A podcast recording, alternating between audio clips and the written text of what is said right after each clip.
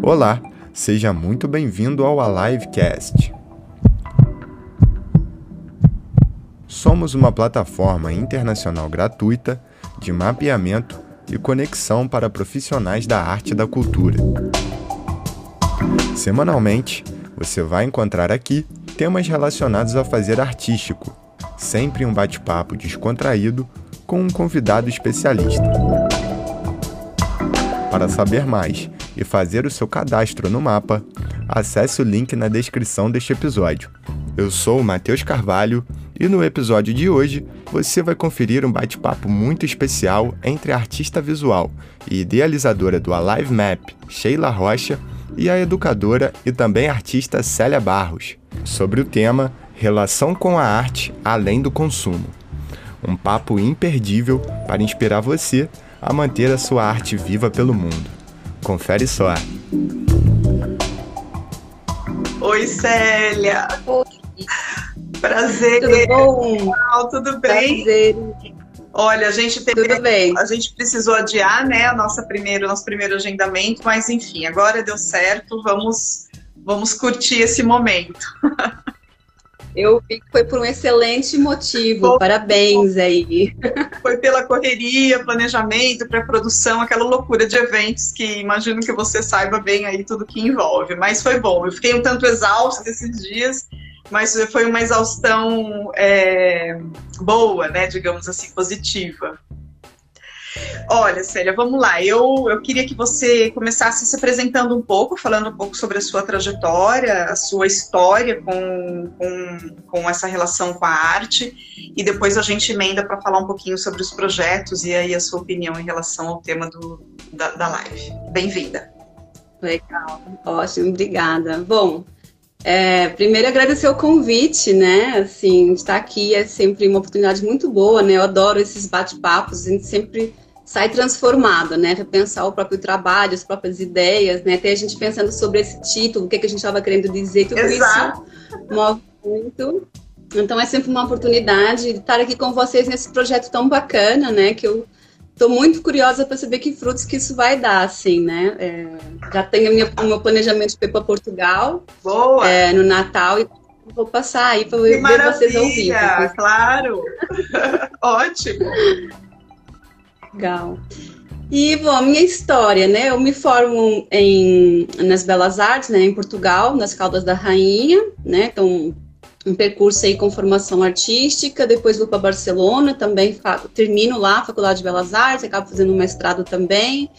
É, venho para o Brasil e é aqui que começa, na verdade, a minha atividade profissional, né? Então, me formei na Europa e depois venho para cá e começo a atuar aqui. E nesse início, logo ali no início, se co- começam a aparecer ahm, propostas de curadoria, né? Que já era um pouco programação cultural é, e, e curadoria, que foi se definindo cada vez mais como curadoria. Então, eu não tenho uma formação específica, nem nunca tinha pensado em ser curadora, mas isso foi se desenhando e foi se transformando como um lugar assim muito importante de, de pensamento e de realização, né? Assim, um lugar onde no final eu me, me vejo atuando, né? Me vejo sendo, digamos assim, né? E, e aí é um pouco nisso que surge essa temática do público, né? Porque o que eu comecei a perceber é que uma coisa é você enquanto artista, né? E a gente, na nossa formação ocidental de artistas, a gente é pensado, né, olhar para o que é que pulsa, né, dentro de você, né, sua investigação pessoal, né, o seu eixo norteador, o que, que é esse projeto, é muito de dentro para fora, né, o tempo inteiro. Uma coisa muito, né, numa, numa direção única. E a né? luta dos artistas, né? O desafio de descobrir essa, esse eixo. Qual é, né? Uma, uma questão que envolve muitos processos, né? E que nem sempre são fáceis e que também passam por muitos desvios, né? E que a consciência desses processos é fundamental, né? Mas toda a formação artística vai muito nesse sentido. E quando é, eu comecei a lidar com a gestão cultural e a produção cultural, a curadoria, mais propriamente dita, surge uma relação com o público que é uma outra, né? Que é um, é outro campo de responsabilidades, em que não pode ser mais daqui para fora, mas você tem que começar a ouvir, né? E estratégias para ouvir. E aí, toda essa, toda essa minha experiência prática, dos vários projetos que eu tenho vindo desenvolver, sempre foi como ouvir, né? Como ouvir, como escutar, como entender o que é está fazendo sentido, né? Então, a gente sempre, é, artista, gestor, né? Sempre a gente pensa, ah, cadê o público que não vem nos nossos projetos, que não compra, que não valoriza, né? O dilema eterno do, do, do bar dos artistas. E a gente sempre pensando na quantidade, né? A gente, geralmente a gente se, se, se, se entrega muito para essa questão do, do, da quantidade, do número, né? Do quantos a gente consegue ou arrecadar ou reunir. E isso também dá uma angústia. E aí a gente vincula essa quantidade à qualidade do que a gente está fazendo, né? E, e, a gente faz isso assim pro mundo. A gente mede o outro, mede a quantidade do outro a partir de quantos ele alcança, né? E valores também, assim, né? Então isso vai nos confundindo muito na nossa prática, né? E aí, todas as investigações que eu vinha fazendo tinham um sentido sempre muito específico de pensar o público, então, a partir uma ideia de formação de público. O público não existe a priori, então ele tem que ser formado.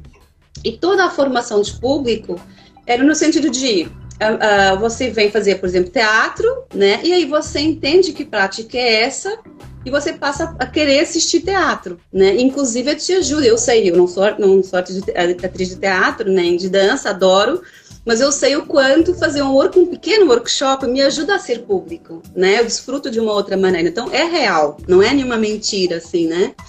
E também vai pessoas que, ao mesmo tempo, entram para o time profissional, né? Assim, se interessam para aprofundar a prática, e nós somos os públicos de nós mesmos, né? Então isso é uma coisa que a gente também já vem entendendo quanto a gente vai no teatro, a gente vai na exposição e somos sempre os, os mesmos. Por quê? Porque somos os que fazemos, né? E os que, os que também nos angustiamos pela falta disso, né?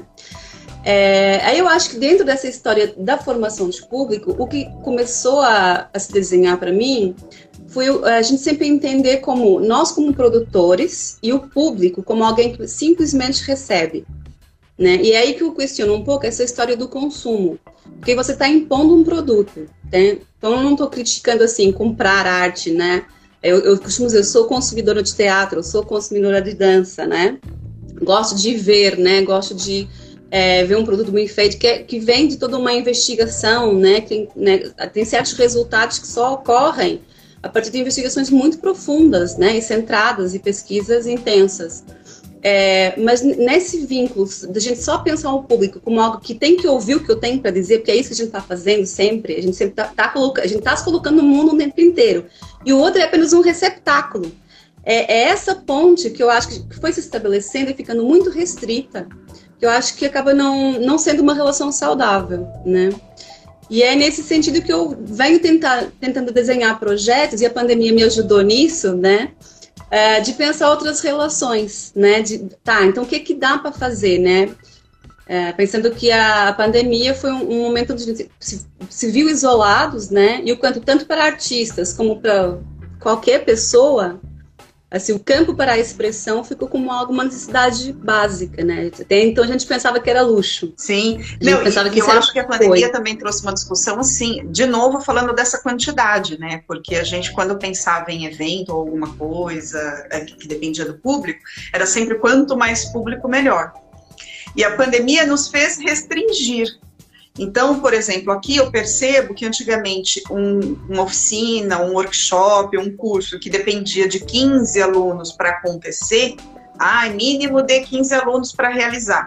Hoje, em função da pandemia, das restrições, né, dos lugares, dos espaçamentos e tudo mais, eles acontecem com três, com quatro.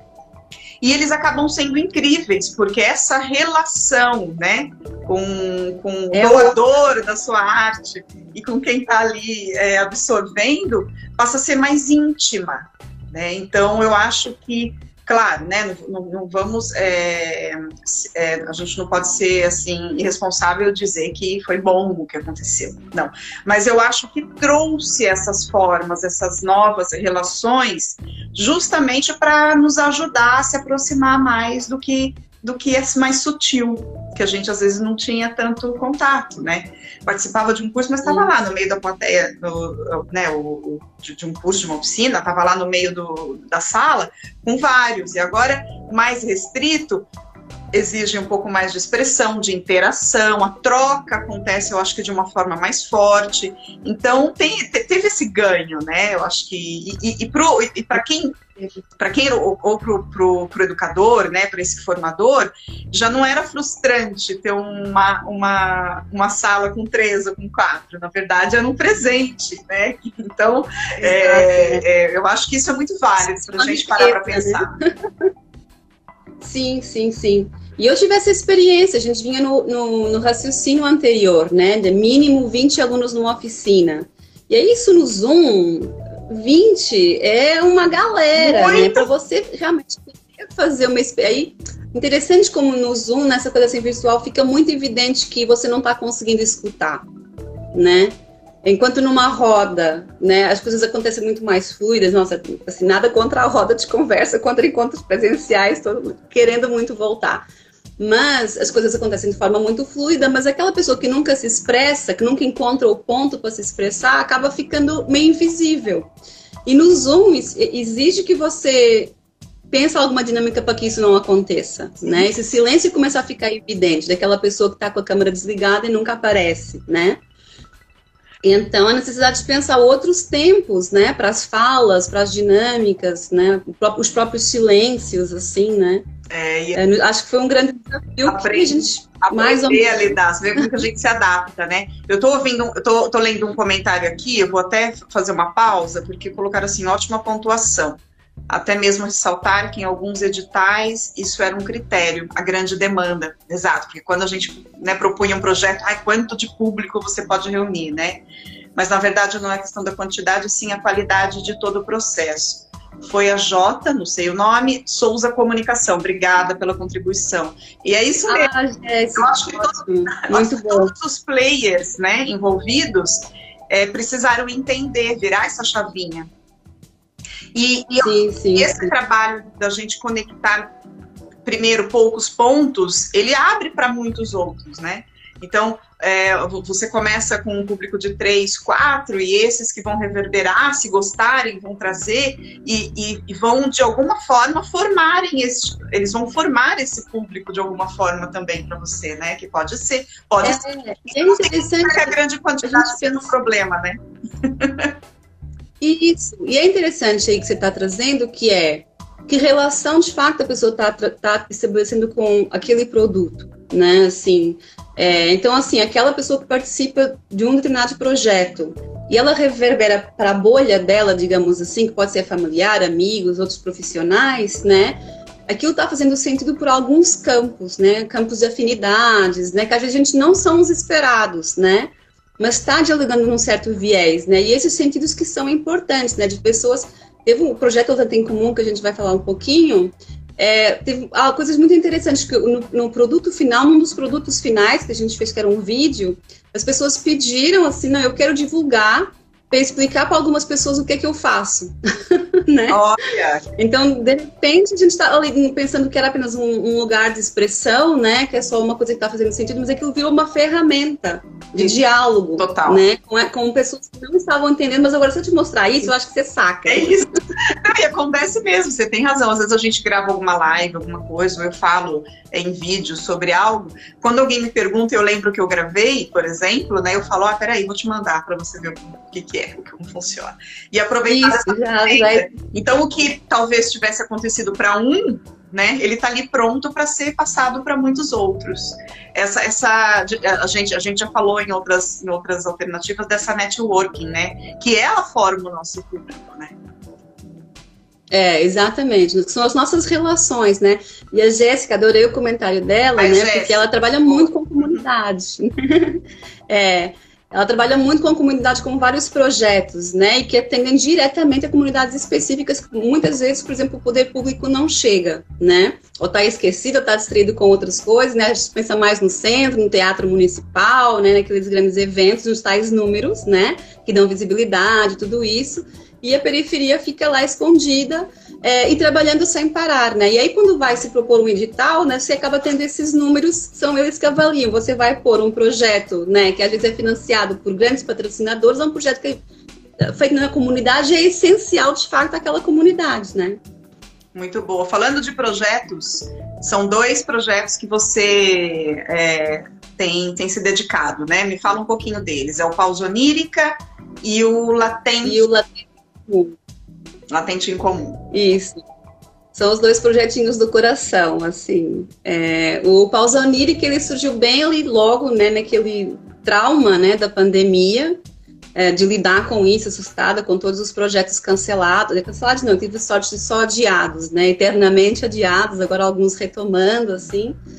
É, mas naquele momento, eu já vinha com uma conversa com a Aline Souza, que é uma produtora cultural aqui de São José dos Campos, a gente vinha conversando muito sobre essas dinâmicas, né, entre público e artista, esse lugar hierárquico elitista, né, elitizado. Às vezes eu penso que é um lugar elitizado, que todos nós é, somos um pouquinho culpados em colocar essa, essa, esse pódiozinho do artista, né? A gente talvez pudesse usar um outro jeito, assim, o artista existe, ele está na vida, ele é um profissional ser valorizado, mas a gente precisa estabelecer outras dinâmicas para lidar com isso, né? A gente conversava muito sobre isso, e naquele dilema ali da pandemia, uh, a gente se viu sonhando muito, né? Sonhando, assim, tendo muitos sonhos, pesadelos. Eu não sonho muito, ela sonhando alucinada, né? Ela já sonha bastante, não estava sonhando muito mais.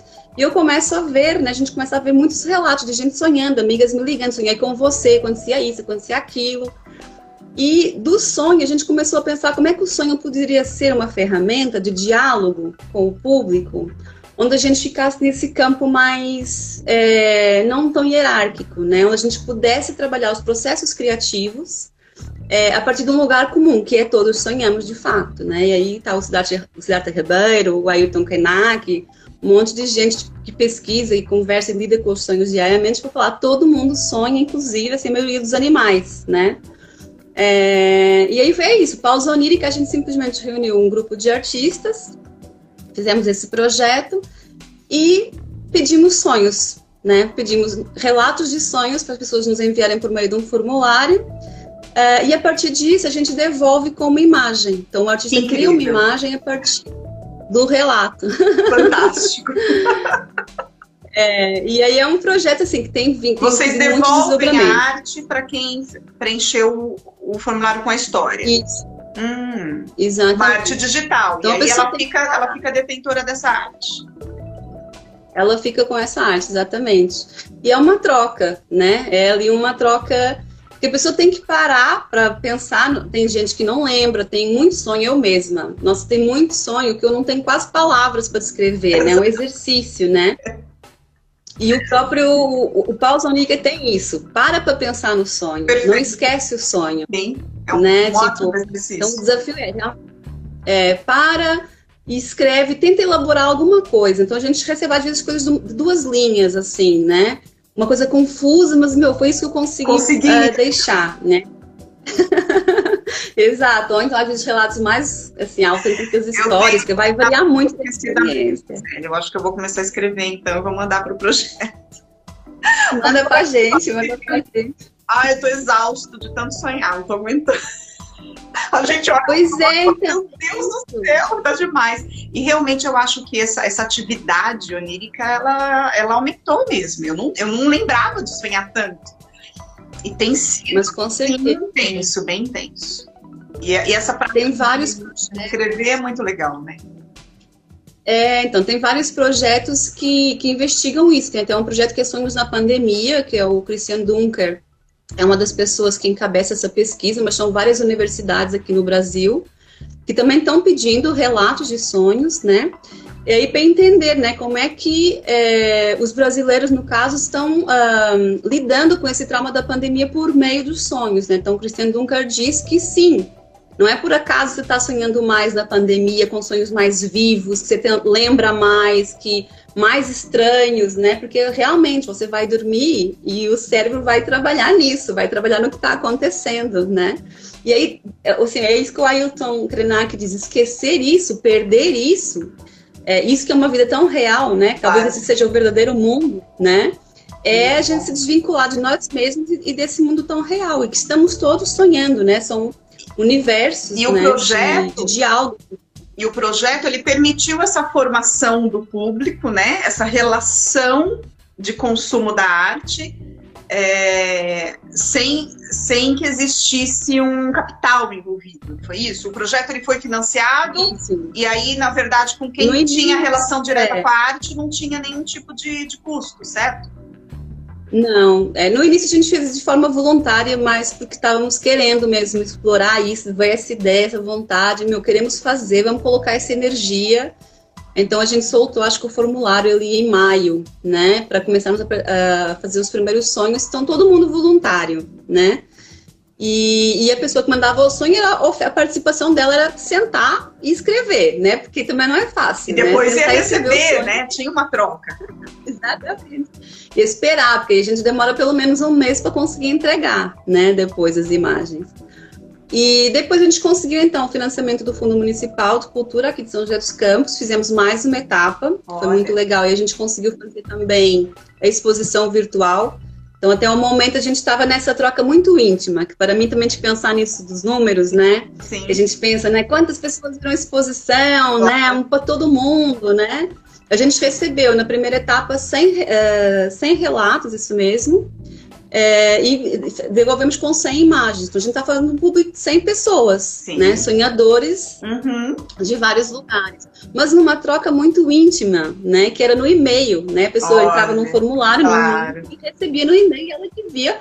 Aí as pessoas, enfim, tem a gente que devolveu o que colocou na tela do celular, no computador, que imprimiu, emoldurou. Teve gente que entrou em contato com o artista e comprou a obra é, muitos relatos nos stories, essas coisas assim, então, né, fui, fui reverberando para outros lugares, assim. É, mas no início tinha muito esse lugar de pequeno mesmo, assim, né? E dessa intimidade da troca, né? Claro. Então, e quando a gente é fala é dessa. Desculpa, Célia, mas lembrando que a gente falou no início, que na verdade esse consumo, né? Se a gente falar com o envolvimento do capital, é uma consequência de algo que a gente acredita que começa antes de uma relação que vem de uma outra, começa de uma outra forma, né? A relação de vocês começou com essa vontade de realizar algo que percebia que mexia com vocês, e aí a oportunidade de rentabilizar ou de pelo menos é, de uma forma justa ter um, uma verba para trabalhar aconteceu depois. Então eu acho que quando a gente coloca essa, essa vontade, não que não seja importante, os artistas precisam e devem e, e é, é fundamental que eles consigam viver com, com a sua arte e pensar em formas de rentabilizar. Mas para o artista, principalmente, eu acho que esse início de, de processo precisa vir, vir um pouco desprendido. Eu tenho um problema, por exemplo, quando me pedem uma, uma encomenda, é, eu, fico, eu fico extremamente travada. Para mim é muito difícil fazer trabalho por encomenda com as colagens. Então eu evito. No começo eu até fazia, porque eu, assim, é para poder ganhar um, um, pouquinho mais de dinheiro, tá? Eu falava, ah, vou, vou, vou publicitar aqui que eu faço né, encomendas. Eu comecei a desistir, porque eu percebi que aquilo me fazia mais mal do que bem. E aí deixei, tentei fazer de umas outras, de outra forma. Então eu acho que precisa dar esse espaço para a gente realizar as coisas de uma forma mais espontânea, né, e mais é, genuína, para daí a consequência poder realmente surgir de uma forma também mais natural, né? Não, não, não, é, não é uma fórmula simples, mas eu acho que é uma forma mais saudável. Que é, esse jeito de começar foi um jeito da gente investigar. Na verdade, a gente queria ver o que, que era esse desejo, sabe? E não dava para sair escrevendo projeto, cobrando das pessoas sem saber o que que era, claro. né? Então tinha um pouco isso, assim, né? Agora sim, agora a gente está entendendo, está ampliando as investigações, várias pesquisas, estamos mandando outros editais, né? Para conseguir ter a devolução, assim. Mas é tão interessante isso que você falou, né? A, a relação que a gente tem com a encomenda, né? É, um, é uma preocupação dentro do pausa onírica, porque, por exemplo, a gente, a pessoa, quer, o sonhador, ele não pode saber quem é o artista. Tem lá, ele sabe quem são os artistas que participam do pausa onírica, mas ele não tem como escolher. Isso é muito importante para nós, né? É assim, a pessoa envia o sonho e a distribuição é aleatória, aquela coisa da sincronicidade, né? Foi muito por acaso você vai falar num sonho X vai falar no artista tal, que curioso, né? Mas tem isso, porque a gente não queria vincular a um produto nesse lugar da encomenda. Então, assim, tem uma coisa muito forte que é a ideia é se relacionar com os sonhos e com as imagens, né? Então, o sonho é esse universo, né? O cérebro falando com a gente pelo lugar das imagens, né? São aquelas imagens caóticas que a gente tem uma dificuldade. E a gente tem, eu faço muito uma ponte com a nossa dificuldade de lidar com as imagens da arte também, né? Que a gente sempre quer saber, o né? Porquê, o quer é. gostar, é, quer saber, quer, quer, quer achar belo, né? Quer ficar tranquilo, quer, né? Tem sempre uma coisa de querer agarrar, fechar as imagens, né? E aí esse lugar dos sonhos, eu tenho essa ponte, gente, de como a gente se relacionar com isso, com essas imagens, tanto da arte quanto dos sonhos, sem esse lugar de é, entendi, gostei, quero, comprei. Né? Mas tipo, como deixar aquilo pulsando, aquilo, como, como é, ter a estranheza e a estranheza ser um caminho de relacionamento, né? Então, para nós é muito importante, assim, que seja aleatório e que o, o sonhador não tenha como controlar, né? É, como vai ser aquela a realização final. Então, a gente deixa muito claro que não é uma ilustração, né? Não é uma interpretação. A gente não vai elaborar o seu sonho e te dar o resultado. Olha, o que você sonhou, que a gente, é, a gente fica bem angustiados, né? Então não é uma resposta, é uma cocriação, né? Sim. É, assim, como é que é o sentimento ao ler, né? Qual é o seu sentimento, o sentimento do artista ao ler, né? Como aquilo bate na gente das formas mais diversas, naquele dia, no momento que a gente recebe aquele sonho, os repertórios que a gente tem, né? E aí é muito interessante ver também as linguagens que cada um utiliza, né? Vai afetar nesse diálogo, né? Então, até inclusive o título, né, das imagens sempre é o nome do sonhador e o nome do artista que fez, né? Porque é cocriação, é dos dois, muito bom, né? Muito bom. E o projeto ainda está ativo, ainda se recebe sonhos? Ah, sim. Pode mandar pra gente. Agora a gente a gente recebeu um PROAC também, como telespectadores. Isso mesmo. Mas a gente recebeu agora um, um, financiamento do PROAC, então estamos recebendo até o final do mês relatos de sonhos. Podem mandar para a gente. E agora é uma nova etapa, que agora a gente começou a perceber que era interessante. A cada sonho, três artistas criarem imagens. Então okay. agora as pessoas estão mandando um sonho, recebe três imagens de três artistas diferentes. Certo. E está sendo uma experiência bem interessante, assim, de, de essas imagens nunca fecham o sonho, assim, né? Nenhum, Muito Cada artista que vai percebe três universos diferentes, é, recebendo aquele relato e dialogando com aquilo de maneiras muito diferentes. Linguagens, o que é que pega do sonho, tudo isso, assim, está sendo bem rico, assim. E tá para quem quiser participar, só ir no, no, no, perfil e tem lá o link para poder. Tá bom. Tem lá o link, o site é www.pausaonírica.com. Perfeito. Aí tem lá já o formulário, envia o sonho pra gente. E os textos ficam disponíveis prazer. quando a arte fica pronta, os textos. Então, aí tá outro pulo do gato, né? Porque vai tendo assim várias questões, que é se a gente mostra, os relatos são riquíssimos, os relatos, assim, é uma delícia ver os sonhos das pessoas, é muito inspirador. E é pura literatura, né? Os relatos são pura literatura, é, com muitas abordagens, assim. E a gente já expôs na exposição alguns relatos, mas uma coisa que a gente evita é colocar é, texto e imagem. Ok. Para não não criar a relação de ilustração, de encomenda de produto encomenda. que você estava falando. Perfeito. Né? Ou seja, cada, cada, o que a gente procura cada vez que a gente expõe tanto texto quanto imagens é que as coisas pulsem por si. Né? Nossa, eu acabei de ter uma, uma coisa, uma, vou, vou, sugerir uma coisa. Assim. Eu já imaginei um, uns cards, sabe, com os sonhos e outros cards com as imagens e para quem receber essa caixinha com os cards, poder conectar a imagem com o sonho conforme o que ela quiser. Então, Adorei. dá para fazer Adorei. muitas coisas. Vou levar. Adorei, Sheila, muito bom, muito bom, é, adorei mesmo. Acho que é uma excelente maneira. A gente está pensando nisso, criar essas relações. É, Pensa que legal, que ótimo. Legal. Vamos sim, obrigada. É, adorei esse, então para quem quiser, eu provavelmente me inscreva também em alguns sonhos e vou, vou, ficar ansiosa em receber as imagens. E o outro projeto, conta um pouco.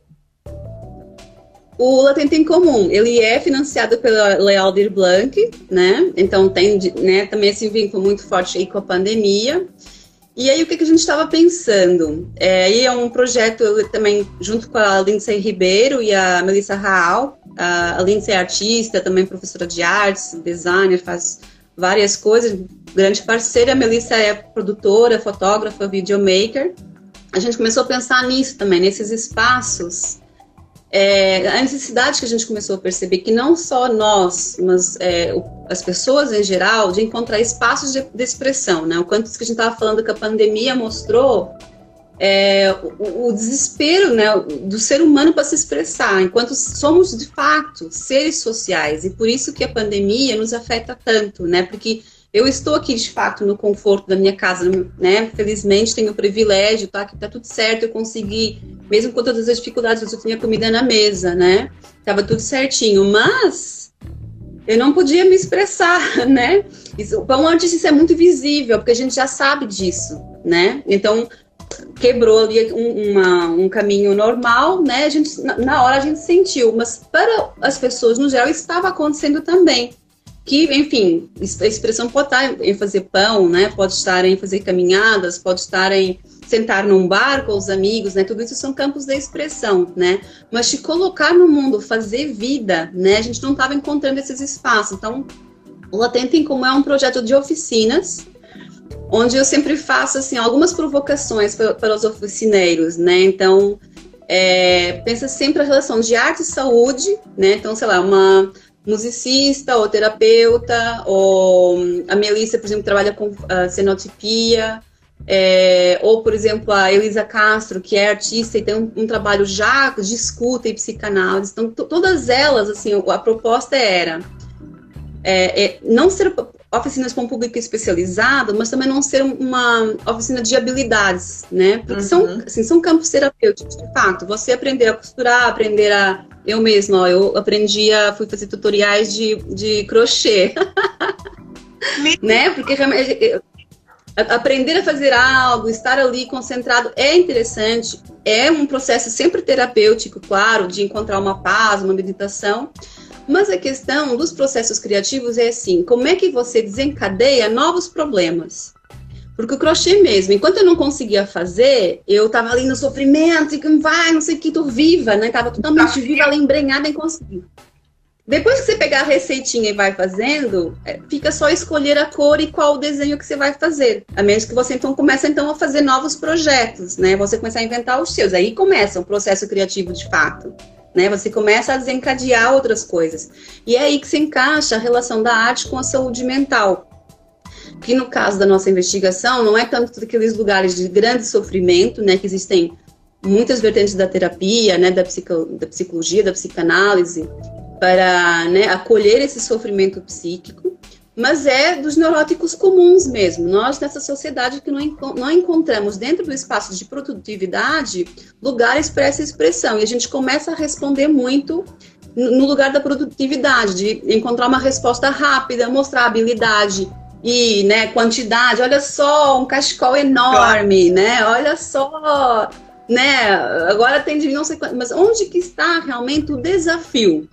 Né? Onde que você conseguiu sair do, do, do caminho reto do ponto A para o B, seja ele da sua casa para o escritório, ou de pegar uma, um fio e uma agulha e aquilo se desenvolver para algum outro lugar, né? Não que isso esteja errado. Então, de novo, né, fazer um brinco, adorei, estou fazendo e é ótimo, mas se for só esse lugar tão reto, se você não encontrar espaços para os desvios, né, é aí que começa o problema da saúde mental. Uhum. É, e é aí que a arte consegue colaborar também, e né, pelo processo criativo. Então, essa abordagem? Exatamente, exatamente. Então, assim, sempre são é, oficinas onde tem alguma proposta prática, né? Pode ser pelo bordado, por exemplo, a Elisa Castro propôs uma bandeira, né, que as pessoas tinham que colocar para fora de casa, então a gente estava bem isolados naquela época, e era costurar uma bandeira para colocar para fora, né? Então tem esse lugar do exteriorizar, né? De colocar, de algum jeito, mandar para fora isso e lidar com isso também, né? São várias etapas assim, né? Só que o elaborar, o porquê que se elabora, o que que leva aquela condução daquelas imagens, do que que surge ali, toda a condução da oficina está pensando para uma autoescuta, né? Até, enfim, a Elisa é melhor para contar sobre isso, porque é um, é um projeto que ela já investiu há bastante tempo, essas oficinas da autoescuta, de você se ouvir. E aí, é, tinha, por exemplo, da Regiane Silveira, que ela é terapeuta, musicista, também escreve. Ela faz uma oficina de escrita, mas onde é um pouco para você encontrar ferramentas para você parar e ouvir, parar e ver, né? Parar, e, né? parar e uh, sentir. E aí, do sentir, o caminho para a expressão era o escrever. Né? Então, isso tanto pode ser, assim, os processos criativos, que artista lida muito facilmente, porque a gente está sempre né, atenta aos processos criativos, de onde surgem as obras, né?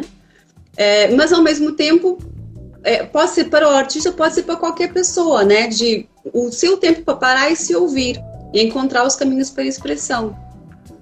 Então, nessa oficina eu fiz, por exemplo, um ateliê de desenho de, uh, para existências virtuais, né, onde também propunha vários, é, várias ferramentas que, no, no, meu caso, eu partia da ideia de meio, né, porque sempre tem aquela coisa da, da, folha vazia, o princípio, por onde começa, né? E eu parti da ideia do meio, né? Então, ir fazendo várias coisas para ter os meios e você parte do meio, não parte do princípio. Sempre tem um meio já começado em algum lugar, né? É, e, enfim, a gente está pensando agora, né? Também enviamos aí para vários editais de dar continuidade a isso. É, e a ideia é juntar, por exemplo, sempre dois profissionais para que eles possam se complementar. Então, não ficar aquela linha reta de só uma ferramenta, só uma habilidade técnica, mas que ela está dialogando com alguma outra questão. Muito bom, que legal. E aí, a questão era sempre, né, fazer uma exposição final. Né? E aí que entra a história da curadoria participativa, né? Que é uma coisa que é bem complexa, né? Como é que você faz uma curadoria participativa? Envolve muita gente, não há dinheiro que pague, né? Sim. Conversar com todo mundo. 54 criadores, ah, né? A gente tem que juntar, que juntar. né? E aí, como é que você faz isso? Então, no caso do projeto Latente em Comum, é, eu acompanhei todas as oficinas, é, ia vendo os processos, né? Ia vendo o que estava acontecendo, por que, que aquelas é, aqueles produtos finais, digamos assim, estavam acontecendo, o que é que fazia aquilo reverberar. E aí a gente pensou a exposição de uma maneira que não fosse aquela exposição é, típica final, né, que a gente chama de exposição escolar, né? Ah, então tem a oficina tal, tem aqui o resultado, tem a oficina tal, tem aqui o resultado. Mas uma exposição que conseguisse dialogar, né, que conseguisse é, mostrar o que estava acontecendo, por exemplo, na oficina de dança do uh, Robson, é, que a gente, onde a gente tava rindo, tava dançando, tava pulando, tava, nossa, todo mundo, né? Tinha tudo a ver com o que estava sendo dito de angústia, né? E de, desespero é, e sofrimento que surgia, por exemplo, na oficina da Elisa Castro, né? Então, quando a gente começou a montar um dos vídeos, ficou muito evidente as relações, né? Aqui as pessoas estão dançando, né? Porque estão sofrendo que nem o que elas estão dizendo aqui nos textos que saíam também, né? É, isso foi muito rico para nós. E a exposição era um pouco esse mapa, né? Onde as obras iam se relacionando, tanto pro, pelo lado do humor, como, por exemplo, tinha uma pessoa que é palhaça, né? Então, claro que o que ela faz, a forma de expressão dela sempre é fazer uma, uma piada, uma piada. né? Mas a piada estava do lado de uma bandeira de sofrimento puro, né? Eu tô rindo por isso, sabe? Nossa, assim, então, curioso. Esses trabalhos estão disponíveis? Estão disponíveis. Aí está na página do Latente em Comum, que é www.latenteemcomum.com, ah, tá mas pode entrar no perfil também, que tá aí também, acho que você colocou na bio. Tem lives, tem bastante coisa lá de conteúdo. Tem, tem. E aí no site você pode ver a exposição tá patente ainda, com os vídeos, com tudo do que foi produzido. E a ideia é, é muito interessante as oficinas. É retomar, é continuar. Da... As pessoas pediram muito, né? Uh, e aí o que foi interessante foi isso, de, o fato de não ser a oficina fechada, o resultado da oficina fechada, e eu continuo falando que é importante a oficina, o, pro, o processo de fazer, mas o exteriorizar de algum jeito, isso tem que lidar com o mundo, né? Claro que não tem que ser sempre, mas uma proposta onde isso aconteça é, mas que as, as, coisas não estejam fechadinhas, só oficina de fotografia, isso é escrita, e parece que está tudo separado. Não, sabe? Assim, tem tudo uma coisa a ver. integrar. Sim, exatamente. exatamente. Ai, que legal. Célia, quanta coisa. Olha, Pois é, né? Uma pandemia. Porque eu vamos trocar ideia. Quando a gente fazer essa auto autorreflexão, né? A gente fala muito do autoconhecimento, mas usar a arte como uma ferramenta para a gente se escutar. Eu gostei do, da autoescuta. E quando eu faço os workshops de colagem, os temas é justamente para a gente falar, principalmente, que é o meu tema de pesquisa, que é a dualidade, a dualidade feminina, que eu quero trabalhar esses nossos polos, né, e como que eles reagem diante dos conflitos e das adversidades que foram potencializados agora com a pandemia, obviamente.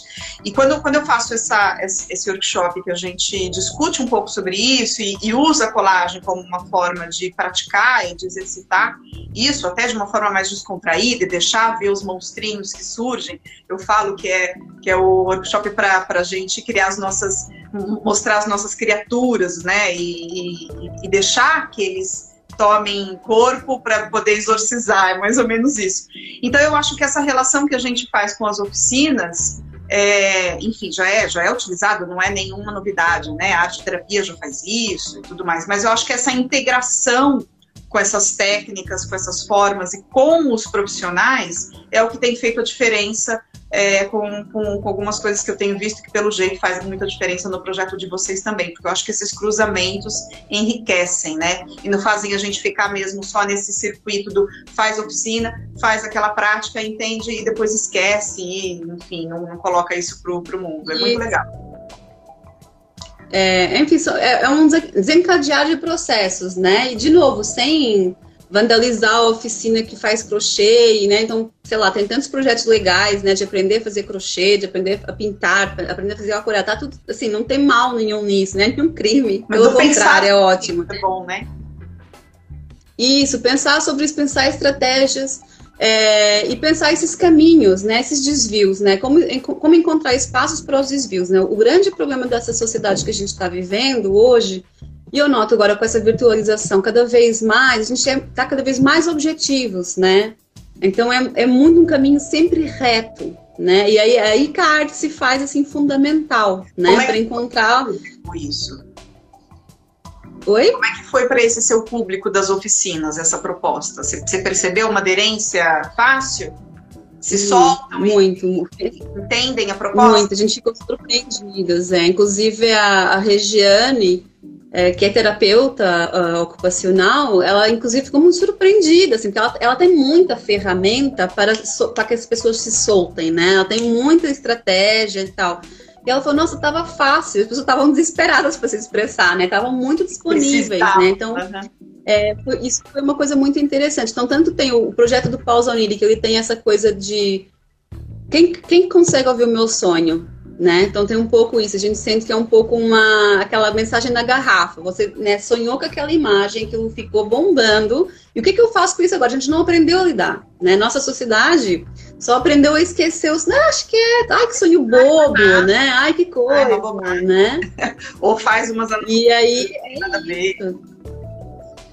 Eu, eu li coisas lindíssimas de como os indígenas, né, de várias sociedades lidam é, com os sonhos uh, por um viés da aprendizagem, né? Então, li uma vez, agora não vou saber de quem, que comunidade que era, mas que quando a criança falava que teve um pesadelo com um urso, com alguma coisa, né? Ao invés do pai falar assim, ah, foi só um pesadelo, foi só um sonho, deixa pra lá, eles falavam assim, e o que, que se faz a próxima vez? Olha, pedagógico, né? O sonho, é... o sonho pedagógico mesmo, para nos ensinar, né? Alguma coisa. Com isso, né? Continuar lidando com aquela imagem, pensar sobre a imagem, questionar aquela imagem, né? Sem ser é mais ou menos o que faz, fazem com as histórias dos mitos, né? Porque eles usam das histórias para nos ensinar alguma coisa. E eu acho que essa, essa transposição para o sonho também funciona muito bem. E falam, né, que ah, uns falam é, sei lá, acho que Jung comentava que ele pode ser premonitório, pode ser pedagógico, pode ser de, é, de, é, de autojulgamento, enfim, tem, tem várias vertentes. E, mas para quem não lida com, com, com, essas curiosidades, fica difícil. O sonho vem, bate e você fala, ah, quero nem saber disso, que horrível, né? É difícil. E eu acho que quando Isso. tem a oportunidade de escrever, mas de escrever para mostrar para alguém, é diferente. Porque senão se você falar, ah, vai escrever é. no seu sonho. Aí você fala, ah, vou escrever, mas aí vai ficar aqui no meu caderninho? Não. Então, se é para escrever, para mostrar para alguém, eu quero. Então, tem, eu acho que essa questão da partilha mais uma prova de como somos sociáveis, né? Até no, o nosso fazer, ele muitas vezes só faz sentido se a gente compartilhar com alguém, né? Senão não faz muito sentido. É, então, tem momentos que é importante para aquela autoescuta, mas essa coisa, né, de você tornar isso externo, de dentro para fora, né? Assim, e, essa, e aí como é que isso pode acontecer, né? Muito bom. Nossa, Célia, olha como rendeu. E a gente preocupada com o tema do, da relação do consumo, eu acho que ficou muito claro Verdade. a relação da arte com o consumo. Acho que ficou muito claro. Porque é, eu acho que essa construção, a gente falou muito dessa construção de uma forma de fazer arte, é, que depois, né, pode virar essa relação de consumo, que pode ser consequência e tá tudo certo. Muito bom. Eu uhum. adorei uhum. saber direitinho dos projetos, eu andei pesquisando, mas não, não, me, não me aprofundei, e foi muito bom ouvir de você, assim, nada como ouvir da criadora, da idealizadora, perfeito. Bom, não sei se você quer é, completar com mais alguma coisa. Ah, acho que não, acho que deu para. Bom, daria pano para mangas qualquer um desses assuntos, assim. Mas é isso, estou disponível para qualquer pergunta, o pessoal quiser saber mais e tal, entra lá no nosso perfil, tanto do Pausa Onírica quanto do Latente em Comum. Deixa eu ver até. E a gente continua conversando. Se tem alguma coisa que, se alguém quiser fazer alguma pergunta. Ah, eu não sei muito bem, né? Lidar com isso aqui, peraí. Eu me atrapalho um pouquinho aqui. posição mais linda do mundo. É muito lindo esse projeto. Pausa onírica, acho que aqui alguém colocou. Várias pessoas, legal aqui, gente. Angela, Clara. Deixa eu ver. Os surrealistas iam ficar com inveja dos nossos sonhos atuais. Ah, boa, Danúblia, é isso mesmo. Olha, eu acho que é isso. Tem não, alguma não, não tem pergunta, mas comentários. Obrigada a todos pelos comentários. Ai, que, que live Muito gostosa. Bom. Obrigada, ah, Jane. Muita gente. Bem-vinda. Muito bom. Obrigada, gente, por estarem juntos. Depois a gente cruza as ideias, porque eu acho que de repente tem tá. coisas bem bacanas para conversar e para se ajudar. No que eu puder também colaborar, conto comigo. Tá bom? Tá ótimo, obrigada. Um beijo. Já está colaborando com, só com esse projeto maravilhoso. Beijo, beijo. tchau, tchau. Beijo, turma. Obrigada. Beijo, Até a próxima. É isso, pessoal. Espero que você tenha gostado deste episódio e lembrando que somos uma plataforma independente e sem fins lucrativos. Venha fazer parte do nosso mapa e espalhar a sua arte viva pelo mundo. Este conteúdo foi produzido pela Cria Parteira de Ideias. Um grande abraço e até o próximo episódio.